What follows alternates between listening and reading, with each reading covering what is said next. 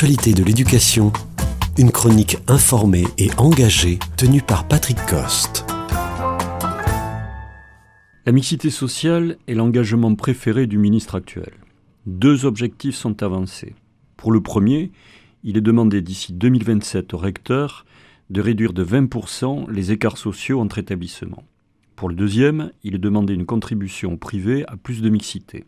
Car soyons clairs, le privé a augmenté depuis 10 ans une concentration des milieux favorisés par un évitement à aller dans le public. Pour les recteurs, leur marche de manœuvre est de plusieurs ordres.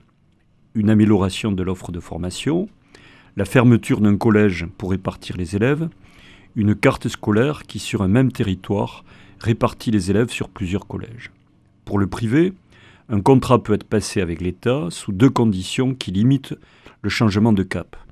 La possibilité de garder le choix des entrants, ce qui peut écarter les plus difficiles, et sous condition que les collectivités territoriales contribuent aux mêmes aides pour les fournitures et les repas. La ministre Najat Belkacem avait tenté une percée en faveur de la mixité, dont un bilan peut être tiré. Il s'avère que le mélange des populations ne réduit pas les résultats des favorisés, alors que les résultats des défavorisés stagnent. Toutefois, il y a une amélioration qui porte sur la tolérance envers les différences et sur le sentiment de sécurité. Il ressort de cette enquête que la mixité en elle-même n'est pas une solution pour améliorer les résultats. Sur un autre plan, il n'y a pas une réforme de l'éducation depuis 50 ans qui n'avait pour visée la réduction des écarts dans le collège unique et l'emblème. Quant aux acteurs de terrain, encadrants et enseignants, cela a toujours été une priorité soutenue par de l'implication et des efforts.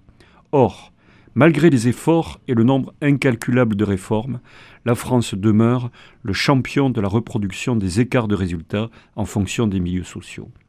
Cet échec du système éducatif témoigne de la résistance particulière de la France à reproduire ces déterminismes sociaux, et il faut le dire, indépendamment de l'école, qui en est le simple miroir. Comprendre ces déterminismes pour ce qu'ils sont dans la société, c'est admettre que l'école est un pot de terre contre un pot de fer.